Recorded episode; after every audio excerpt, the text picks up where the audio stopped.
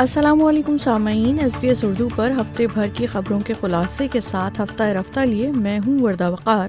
سب سے پہلے اہم خبروں پر ایک نظر غزہ میں امدادی ٹرک پہنچانے کے لیے مصر سے رفا کراسنگ کھولی جائے گی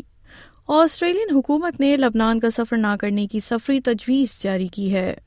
وفاقی پارلیمنٹ کی جانب سے خاندانی قانون کے نظام کو آسان بنانے والی تبدیلیوں کے بعد علیحدگی اختیار کرنے والے خاندانوں کو قانونی نظام کے استعمال میں آسانی ہوگی اور اب خبریں تفصیل کے ساتھ عالمی ادارہ صحت کو توقع ہے کہ مصر سے غزہ کی پٹی میں رفا بارڈر کراسنگ کو اشد ضروری سامان کی ترسیل کے لیے کھول دیا جائے گا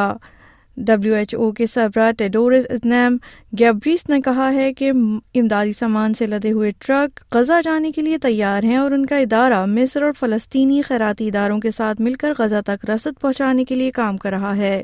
جیسے ہی کراسنگ کھولی جائے گی امدادی سامان فوری بھیجا جائے گا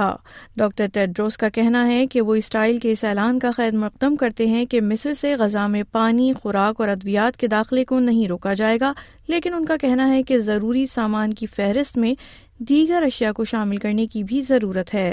needed for hospital plants and and we urge Israel to to to to add fuel the life saving supplies allowed enter Gaza. Our trucks are loaded ready go.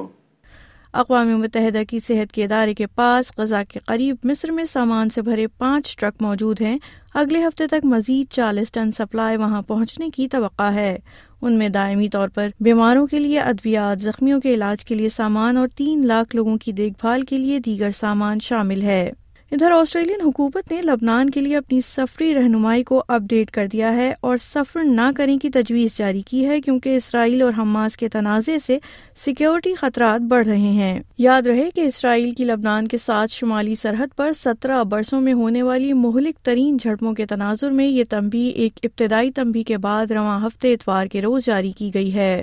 وزیر خارجہ پینی کا کہنا ہے کہ ان کی حکومت خطے میں آسٹریلین باشندوں کی کی سلامتی صورتحال پر سنجیدہ ہے We have today upgraded Australia's travel travel. advice for Lebanon Lebanon, to to level 4. Do do not This this means if if you you are an Australian in should consider leaving now it is safe so. Commercial departure options remain available, but may change with little notice during a crisis.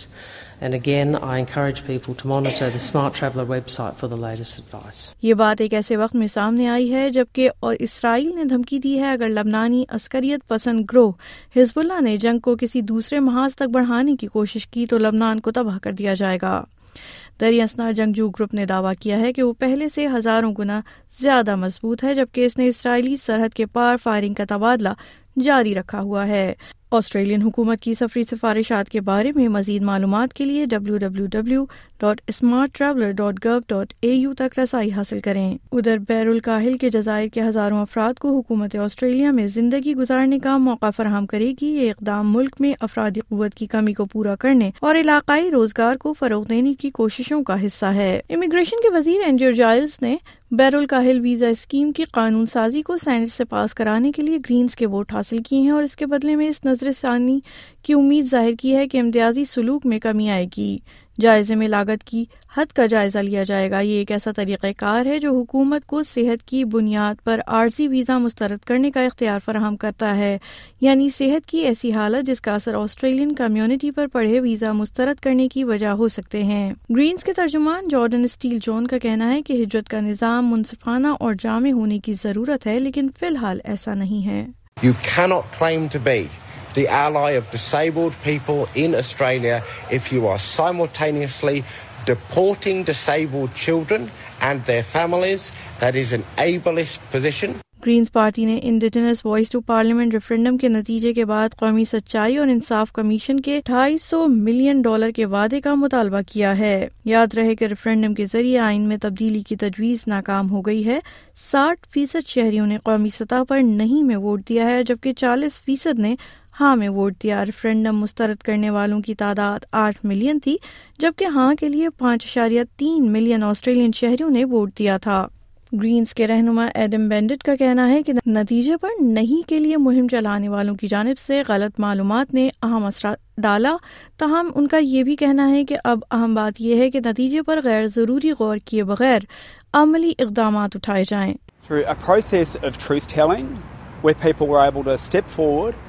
share their stories, we can all now start to come together and lay the groundwork for lasting First Nations justice and reconciliation in this country.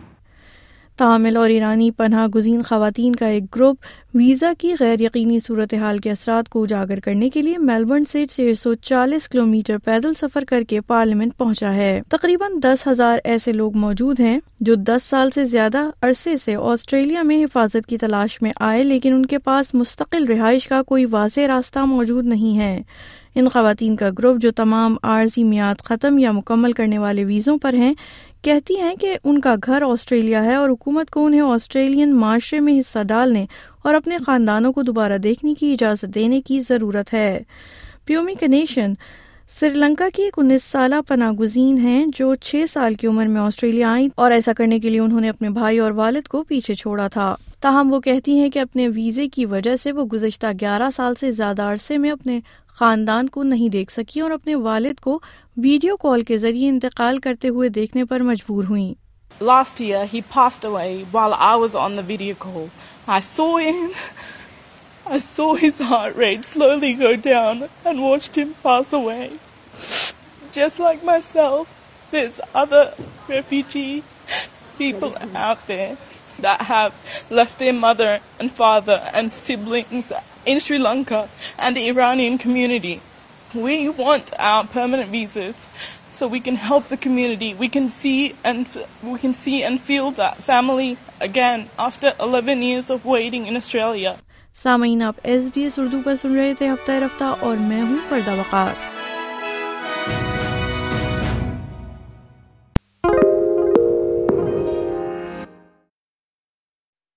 Why do people want to be at work? To feel heard, appreciated, part of something.